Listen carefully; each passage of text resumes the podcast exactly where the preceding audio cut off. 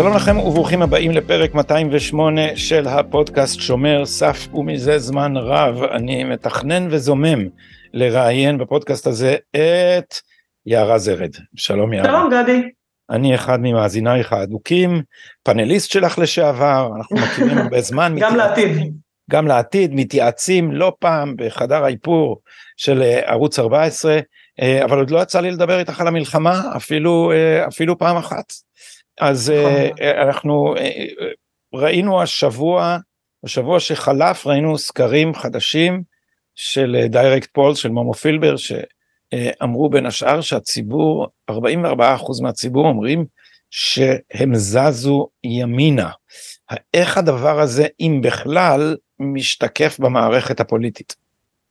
טוב, אז אה, קודם כל אה, נתחיל בסוגיה הזאת של אה, מה יקרה בפוליטיקה, מה יקרה בימין, וזה, וצריך להגיד, הסוקרים הטובים ביותר יגידו שאין לנו מושג איך המלחמה הזאת תשפיע על הציבור הישראלי, ואנחנו גם לא יודעים איך תסתיים המלחמה, כלומר,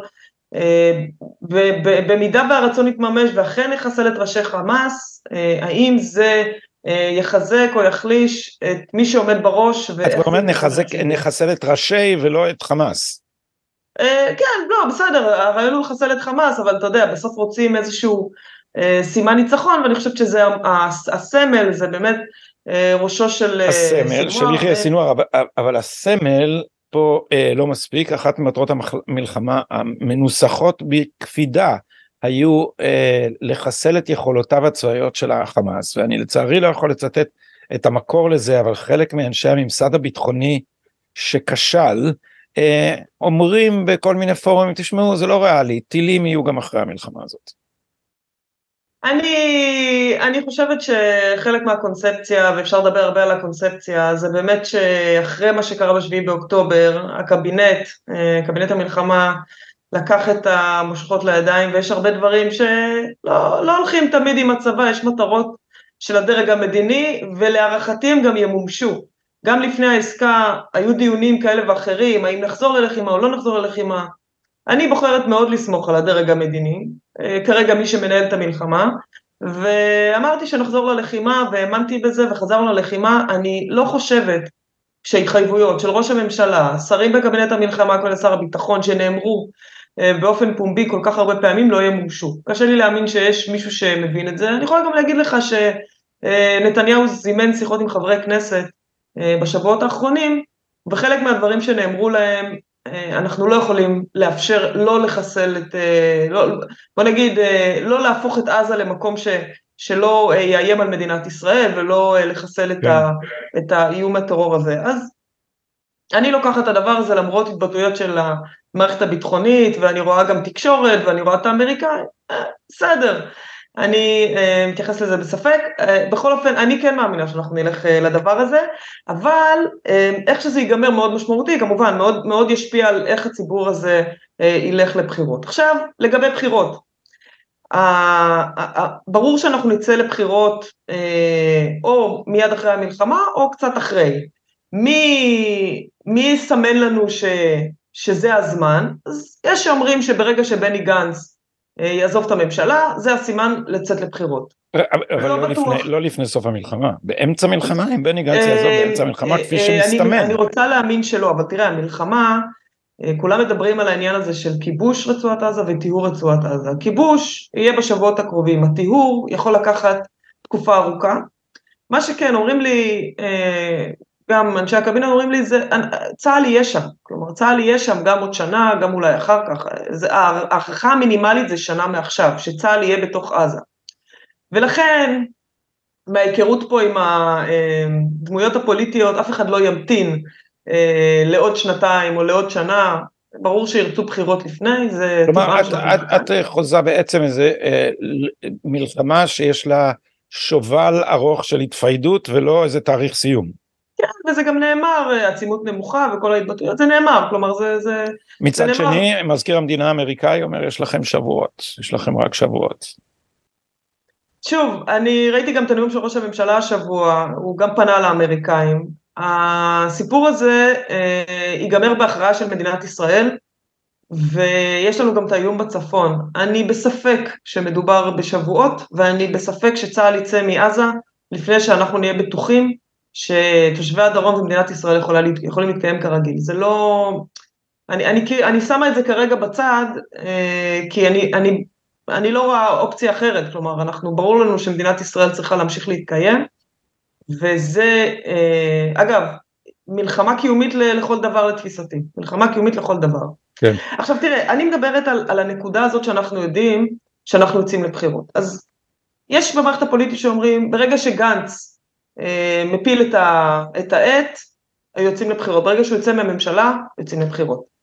אני שומעת את ראש הממשלה משוחח עם חברי כנסת, ואתמול גם דיברתי עם חבר כנסת שאמר לי, יש לכם זמן, אנחנו לא כאן כדי, אנחנו לא מתכוונים ללכת, אנחנו מתכוונים להמשיך, אנחנו מתכוונים לוודא שלא תקום מדינה פלסטינית בעזה, ויש עוד זמן, אנחנו לא מתכוונים ללכת לבחירות. אז ברעיונות של ראש הממשלה, וכרגע יש לו 64, הוא לא בכלל, הוא לא בשיח של בחירות, הוא מבחינתו מנהל את המלחמה וכרגע מתמקד בדבר הזה, ומתמקד באיום הביטחוני הבא אולי, שזה באמת הרצון של האמריקאים ודמויות פוליטיות באופוזיציה, לשים את הרשות הפלסטינית ברצועת עזה.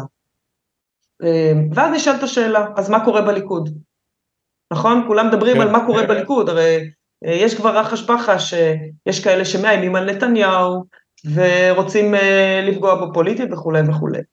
אז יש חלק מהרחש בחש שהוא לא נכון, ויש חלק שהוא נכון, ויש חלק שזה יריבים פוליטיים בתוך הליכוד שממציאים המצאות על החברים שלהם, זה גם קיים. אם אני אנסה uh, לזקק את הדבר הזה, ואני uh, מסתכלת על, uh, כן, uh, שרים בממשלה, אנחנו מכירים את העימותים עם ניר ברקת, אני גם, uh, uh, אחרי מה שהיה השבוע עם uh, השר יואב קיש בנוגע לאוניברסיטה בגליל, אני גם מסתכלת על המהלך שלו, מבחינתי המהלך שלו, של האוניברסיטה בגליל, זה היה איזשהו מהלך בשיתוף פעולה עם שאשא ביטון, וכנראה בתפיסה הפוליטית שלי גם גדעון סער, והגענו לדמות הזאת גדעון סער. גדעון סער בוחש בליכוד. בוחש היטב בליכוד. יש תדרוכים לאחרונה שכתבים פוליטיים שמדווחים על כך שיש התקרבות בין גדעון סער לנתניהו. אני לא רואה את ההתקרבות הזאת, אני רואה דיונים אה, ענייניים בנוגע למלחמה, אבל ככל שאני מבררת, אה, לא גורם אחד ולא שני גורמים אומרים לי, אין שום התקרבות, גדעון סער נשאר גדעון סער, אנחנו מכירים את מניעיו, מכירים את, אה, את ההתנהלות הפוליטית שלו ואין שום התקרבות לראש הממשלה. אבל גדעון סער כן משוחח עם גורמים בליכוד וכן מנסה לייצר משהו. השאלה מה זה המשהו הזה ומה מנסה גם בני גנץ לייצר, אני חושבת שאנחנו משחקים בזירה הזאת, יש לי תחושה שכרגע יאיר לפיד אה, פחות רלוונטי, בטח מרב מיכאלי שהודיעה על פרישה ולא אה, רצתה שידעו שהיא קברה את מפלגת העבודה, אבל לא נראה לי שמישהו ישכח את זה. אה, ואז אנחנו שואלים, מה זה המשחק הזה של אה, המפלגה של בני גנץ, המפלגה של גדעון סער, שאני מפרידה ביניהם, כי מבחינתי הם כבר מיד אחרי הלחימה אה, לא יהיו ביחד, הליכוד, וכמובן סמוטריץ', בן גביר וכולי, האם גם ירוצו ביחד, ירוצו בנפרד, אה, וזו שאלה אה, מאוד משמעותית, מה, איך, איך כל הגורמים האלה אה, השתלבו. ברור לי שגדעון סער מחפש את דרכו חזרה לליכוד. בתפיסה הפוליטית שלי זה ברור לי. גדעון סער מנסה למצוא את דרכו חזרה לליכוד. מה יקרה מאז, מה, מה יקרה לאחר שהוא יעשה את זה, אם הוא יעשה את זה, אם זה יתאפשר לו, שאלה מעניינת, אני שומעת כל מיני אה, השערות במערכת הפוליטית, וזו שאלה מאוד uh, מעניינת.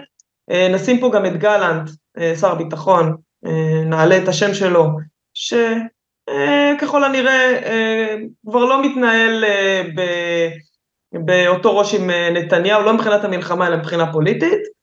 Uh, וגם זה סימן שאלה על גלנט, uh, איך הוא ימשיך את דרכו, האם בליכוד uh, ינסה למצוא את דרכו למעלה, או האם יעזוב את הליכוד, יחבור לגדעון סער, או לגנץ, או למפלגה אחרת. בתוך הדבר הזה, כמובן שיש מי שמתחבא על הקווים, יוסי כהן, נפתלי בנט, אולי נוספים, שנפתלי בנט, אה, כפי שאנחנו רואים, יש סקרים שמגדילים אותו ומפארים אותו, אה, זה לא הסיפור, כלומר, אה, בוא, בוא ננשום עמוק, לא כל כך מהר הציבור יחזיר את נפתלי בנט, אני שמה ספק אה, בסקרים. אגב, יש לנפתלי בנט מין הרגל כזה להיות תמיד גבוה בסקרים ולהתרסק בבחירות, אני חושבת שגם הפעם אנחנו נראה את זה, אני בספק הוא זה הרגל של הסוקרים. סוקרים. כן. אני בספק אם נפתלי בנט יעבור את אחוז החסימה. זה לא, לא נראה לי, זה לא נראה לי ריאלי. אבל שאלה גדולה בתוך המפה הזאת זה מה, כן. איפה יהיה נתניהו? שוב, אז אני מעריכה שנתניהו אה, לא יחליט להתפטר, הוא ינסה להמשיך, הוא ירצה להמשיך, הוא ירצה לעמוד בראש הליכוד. אה, אני חושבת שעוד אה, עוד נראה פה הרבה ימים רעים במדינת ישראל לנו, לציבור, ועדות חקירה, האשמות הדדיות, אה, אנחנו רואים מה קורה בתקשורת עם אמ"ן ב-8200, צריך להבין שיש עיתונאים שמתודרכים, עיתונאים צבאיים, שמתודרכים על ידי 8200 וכאלה שמתודרכים על ידי אמ"ן, ראש אמ"ן, וכל אחד מנסה להגן על מי שמתדרך אותו, ואנחנו רואים את העימותים האלה באולפנים, זה כמעט שקוף, אה, צריך לשים לב לניואנסים, אבל זה פשוט אה, לראות אה, כאילו הש... שופרות של כל אחד, כל הגוף שלו שרבים ביניהם, ומנסים להגן כל אחד על מי שהוא מייצג, אז יהיו פה האשמות קשות. ואתה זוכר את הסיפור של אה, האחריות, נתניהו, תיקח אחריות, תיקח אחריות, תיקח אחריות בשבועיים הראשונים, שלושה שבועות הראשונים של המלחמה, זה איזשהו רצון להגיד, לקח את האחריות, תתפטר. כמובן שיש מי שקורא לו להתפטר עכשיו, אה, יאיר לפיד וכאלה, אי אפשר להחליף ממשלה או ראש ממשלה באמצע לחימה, זה מסוכן, זה חסר היגיון, זה משרת את האויב שלנו, ואני מופתעת בכלל שאנחנו מגיעים לרמות האלה. יש אנשים במחנה השני שכשהם אמרו שנתניהו יותר מסוכן מאיראן חשבנו שזה דמגוגיה וסיסמאות אבל יש אנשים שמתברר שממש חושבים כך יש אנשים שחושבים שהמלחמה היא פשוט הזדמנות להיפטר מהסכנה האמיתית שזה נתניהו ואחר כך בחמאס אנחנו יודעים לטפל. יש לנו צבא מצוין ואנחנו ואנחנו נסדר את זה.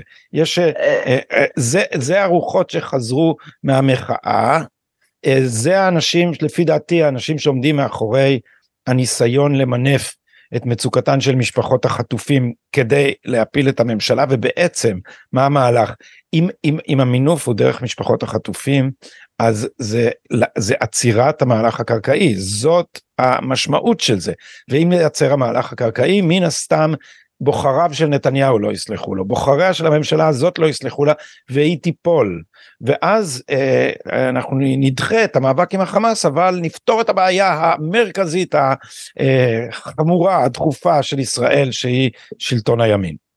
ואז בחלום שלהם הם יגידו, אבל נתניהו עצר את הלחימה, זה הוא שנכנע לחמאס, עכשיו אנחנו ממשלה אה, רצינית, אתה יודע, מתמודדים בבחירות, אנחנו ננצח את חמאס.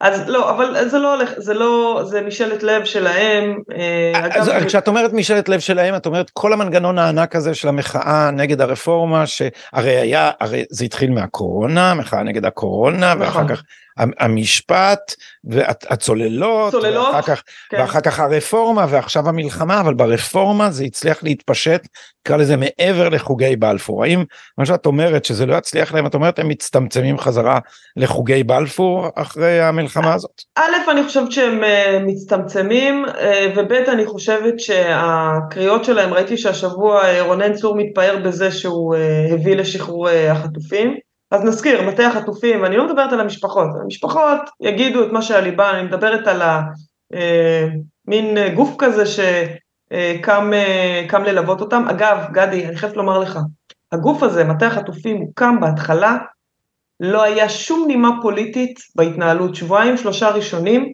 הוא שירת את המשפחות, הוא דאג לכל צורכיהם, מה שהמדינה לא הצליחה לעשות. לא אבל לא רונן צור התייצב להתחיל להקים את המטה הזה בשבעה באוקטובר אחר הצהריים.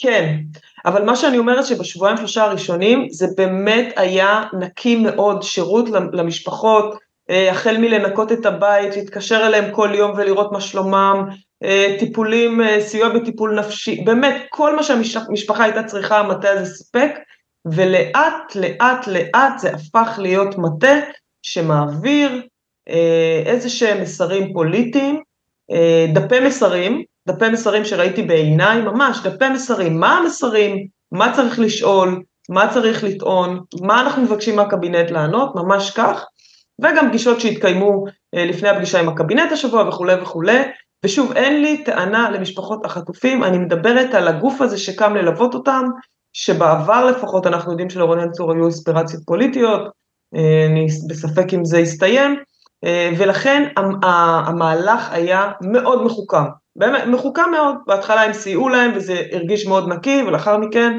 אנחנו רואים לאן זה מוביל.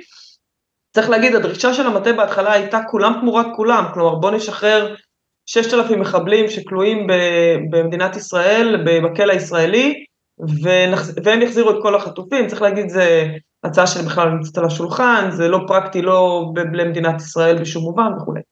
אז, אז, זה בעניין, אז זה בעניין הזה. עכשיו, על מה, על מה אנחנו, לקראת מה אנחנו הולכים, ושוב, ועדות חקירה יהיה פה רע מאוד, רע מאוד במדינת ישראל, השיח הולך להיות רעיל הרבה יותר, אבל שני דברים מרכזיים. האחד, זה הסיפור של מי אה, ישלוט ברצועת עזה. אה, שים לב שנתניהו אה, אומר, אה, לא הרשות הפלסטינית, אבל הוא גם משאיר את העניין הזה עמום מאוד. אה, לפיד אמר רשות פלסטינית השבוע, אה, פרסם איזה מתווה שדווקא לא מופיע שם הרשות הפלסטינית, יכול להיות שהוא עשה שם איזה רוורס. יכול להיות שהוא עשה שם איזה סקר. יכול להיות שזה סקר.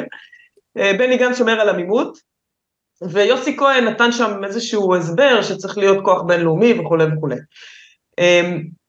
הבחירות לכשתהיינה בחירות, יכול, ושוב, יכול להיות שזה שנתיים מהיום, אנחנו באמת, זה עוד חזון למועד, אבל הבחירות יעסקו סביב הנושא הזה של מה יהיה ברצועת, ברצועת עזה. Uh, אבל אני רוצה לתת פה עוד איזה זרקור על סוגיה שלהערכתי תעסיק אותנו לא מעט, וזה הסיפור של העברת uh, הגדודים הפלג, הפלגות, יותר נכון לומר, לאזור יהודה ושומרון, לאחר הפיגוע בחווארה, והשבוע ראינו שזה הגיע גם לתביעה משפטית של חבר הכנסת צבי סוכות נגד אה, דן הראל, אה, שאמר שהגדודים עברו לשמור על הסוכה של אה, צבי סוכות.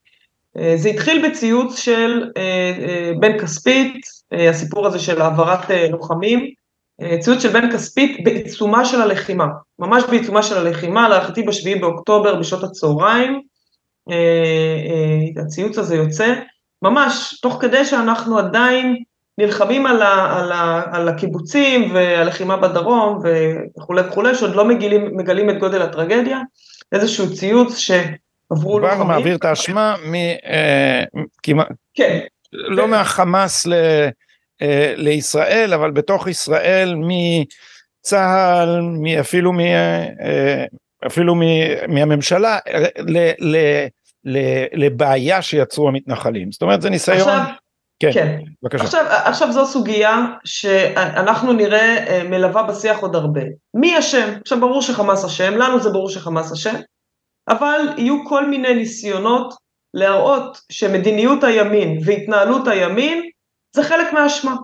והסיפור הזה של עברו לוחמים מעזה אה, ליהודה ושומרון כדי לשמור על המתנחלים, ואני מתייחס לזה, מבחינתי זה האשמת הימין, זה לא האשמת המתנחלים, זה משהו שאנחנו רואים שהוא חוזר בשיח, ובשיח באולפנים, כלומר זה לא איזה קיצוני באיזה ציוץ בטוויטר, זה שיח באולפנים המרכזיים, אה, ראינו איך ניתן לדן הראל לפרוס את משנתו, לומר את הדברים, זה היה אה, ממש מעורר חלחלה, אבל אה, אנחנו נראה את הניסיון הזה כל הזמן להאשים את מדיניות הימין, אה, דברים שנעשו וכולי וכולי, ואיך הגענו לרגע הזה, בגלל שהימין היה בשלטון, בגלל ההתיישבות, בגלל, בגלל, בגלל, בגלל, כן, זה, זה גם יהיה חלק וזה מדהים, אפילו, אפילו יחסית לפריימינג שלהם, היה צריך להגיד, אם העבירו, ככל שהעבירו, כוחות ליהודה ושומרון ככל שהחזיקו שם יותר כוחות זה היה מפני שההתראות של אה, כל מערכת הביטחון אמרו שבעזה אין בעיה והחמאס מורתע. אז אין צורך בכוחות אבל איכשהו אה, מבודדים מהשיח אני חייב לומר בצורה אה, אני כל הזמן מחכה שהמניפולציה תהיה עד כדי כך שקופה שהציבור יתחיל להתנער ממנה אבל כשחוזרים על הטמטומת באולפנים מספיק אז, ה, אז האדם הממוצע חלק אפילו מהימין הרך פשוט קונה את זה יערת זמננו כמעט נגמר בגלל מגבלות ההקלטה לא מגבלות השידור אבל בכל זאת אה, תחזית שלך על, אה, על דיברנו כל הזמן על כשה ואם יהיו בחירות אז אני mm-hmm. אחזור לשאלתי הראשונה האם התזוזה של הציבור ימינה תשתקף במפה של הבחירות שאת חוזה נגיד שנה מעכשיו. אני חושבת שמפלגות הימין תתחזקנה, אני חושבת שיצוצו בין מפלגה אחת לשתיים, אה, מימין לימין, או הימין הממלכתי, או הימין האמיתי, שינסו אה, גם כן אה, לגרוף קולות, והציבור יתפתה לדבר הזה, כי תמיד רוצים לראות אה, דם חדש. אני חושבת שאנחנו נראה אה, אנשי אה, אה, ביטחוניסטים, ביטחוניסטים שעכשיו הם אה, אה, חלק מהלחימה, או, אה, או משמעותיים גם במסביב של העניין הזה, אה, שינסו אה, להגיע לפוליטיקה, קצת חזרה אחורה בשנים של מדינת ישראל, אה, אבל אני חושבת שהציבור. תהיה מפלגת שקמה ברסלר?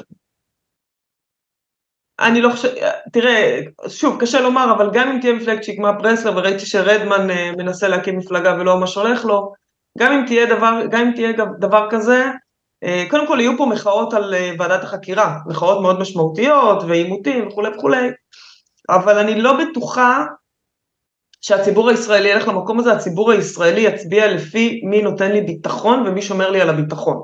זה יהיה בסוף בקלפי הדבר המשמעותי ביותר, ביטחון. אז בני גנץ זה... יעמיד פנים שהוא שומר על הביטחון בזמן שהוא אה, הרי, הרי מתנהלת פה מאחורי הקלעים איזה קומבינה יחד עם האמריקאים. זה לא במקרה שבני גנץ וגדי איזנקוט שומרים על עמימות בקשר לשאלה אם כן או לא הרשות הפלסטינית כי כן. הם, לפח, הם מתנהלים גם מול ממשל אמריקאי שהיה רוצה להחליף את הממשלה. אני מזכיר שהממשל האמריקאי הזה תמך בהפגנות ולא משום שאכפת לו ממערכת המשפט הישראלית שמעניינת אותו כשלג דאשתקד אשתקד אלא מפני שנתניהו מפריע למדיניות המזרח התיכון שלו שהיא מדיניות הפייסנות כלפי אה, איראן. אז האם... אה, הם לא יפסיקו לשמור על עמימות. אז בני לא גנץ ימשיך לשמור על עמימות, יעמיד פני ביטחוניסט, ידבר בבריטון אה, צה"לי, אבל בעצם שייך לגוש השמאל. זאת אומרת, יש פה... צריך להגיד שזה עובד לו, גדי, בוא נהיה כנים, זה עובד לו. כן. לפי מה שאנחנו רואים במספרים לפחות, נכון לעכשיו. אז איך את מעריכה את הסיכויים לממשלת שמאל, למרות שהציבור זז ימינה? יהיו פה הרבה ימין שיתחפשו לשמאל, זה אני יכולה לומר בוודאות. הרבה אה, שמאל שיתחפשו לימין. אה, שמאל שהתחפשו לימין, נכון? כן. אה, כלומר, כאלה שיגידו שהם ימין, אבל לא באמת, ראינו נפתלי בנט ואחרים דוגמה. הרבה כאלה יהיו כאן, ולכן אני לא פוסלת איזושהי אופציה שיצליחו להגיע לכאן מפלגות כאלה שינסו לעשות איזושהי חבירה. מה שכן, אני כן מעריכה שמפלגות כמו סמוטריץ' ובן גביר, כן, גם אם תקום אחת נוספת, כן תהיה להם משמעות, כי אנחנו רואים את העשייה של בן גביר, דברים שהוא אמר בעבר וצדק, אה, וכן תהיה להם אה, משמעות, גם ההתנהלות עם הכיתות כוננות וכולי. אני לא חושבת שהליכוד יהיה כל כך חלש כפי שמתארים עכשיו, אני חושבת שהליכוד ישמור על איזשהו כוח, כי בסוף רואים את נתניהו מנהל את המלחמה, ורואים איך הוא עושה את זה אה, בצורה טובה. ולכן אני חושבת שזה יהיה קרב על הקשקש, ותזכור את השיחה הזאת, זה יהיה קרב על המנדט. על מפלגות שיחברו לשמאל ומפלגות שיחברו אה, לימין, ובני גנץ כל הזמן ילך על התפר הזה של מה אומרים הסקרים ואיך להתנהל לפי הסקרים, ועמימות מסוימת, עד שירכיב ממשלה, ואז באמת נראה את התוכניות שלו, הוא עשה את זה בעבר, זה לא עניין חדש. גדי איזנקוט, אותו דבר.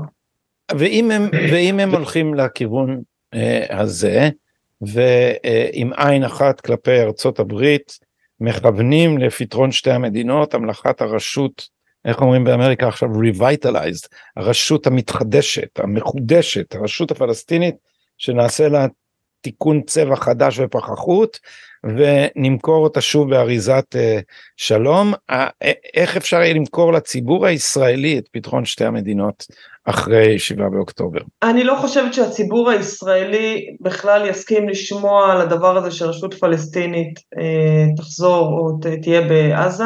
זה, שוב, זה לא אומר שלא יכולים לעשות פה דברים בניגוד לרצון הציבור הישראלי, כבר ראינו דברים כאלה ועוד מאוד משמעותיים. Uh, הסיפור יהיה פה אה, אה, באמת אה, מבחינה פוליטית, כמה בני גנץ הצליח לשמור על הדבר הזה, בתקופת בחירות ידחקו בהם להעביר תשובה חד משמעית. יכול להיות שכולם יבינו שזה לא, שאין לדבר הזה התכנות, אני רוצה להאמין ש, ש, שיבינו את זה בעתיד, ושאלה לא פחות, לא פחות משמעותית, מי יהיה נשיא ארצות הברית? מי יהיה נשיא הברית? אנחנו מדברים אולי על עוד שנה וחצי, אנחנו לא יודעים.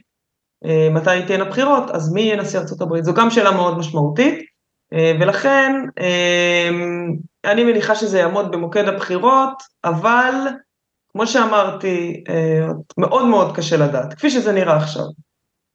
יערה זרד, תודה רבה לך על הדברים המחכימים האלה, אנחנו נוסיף ונעקוב, וכפי שאמרת, נזכור את השיחה הזאת ונבדוק אותה אל מול התוצאות הממשיות כשיהיו בחירות, ונעדכן את צופינו. תודה רבה לך. תודה גלי, תודה.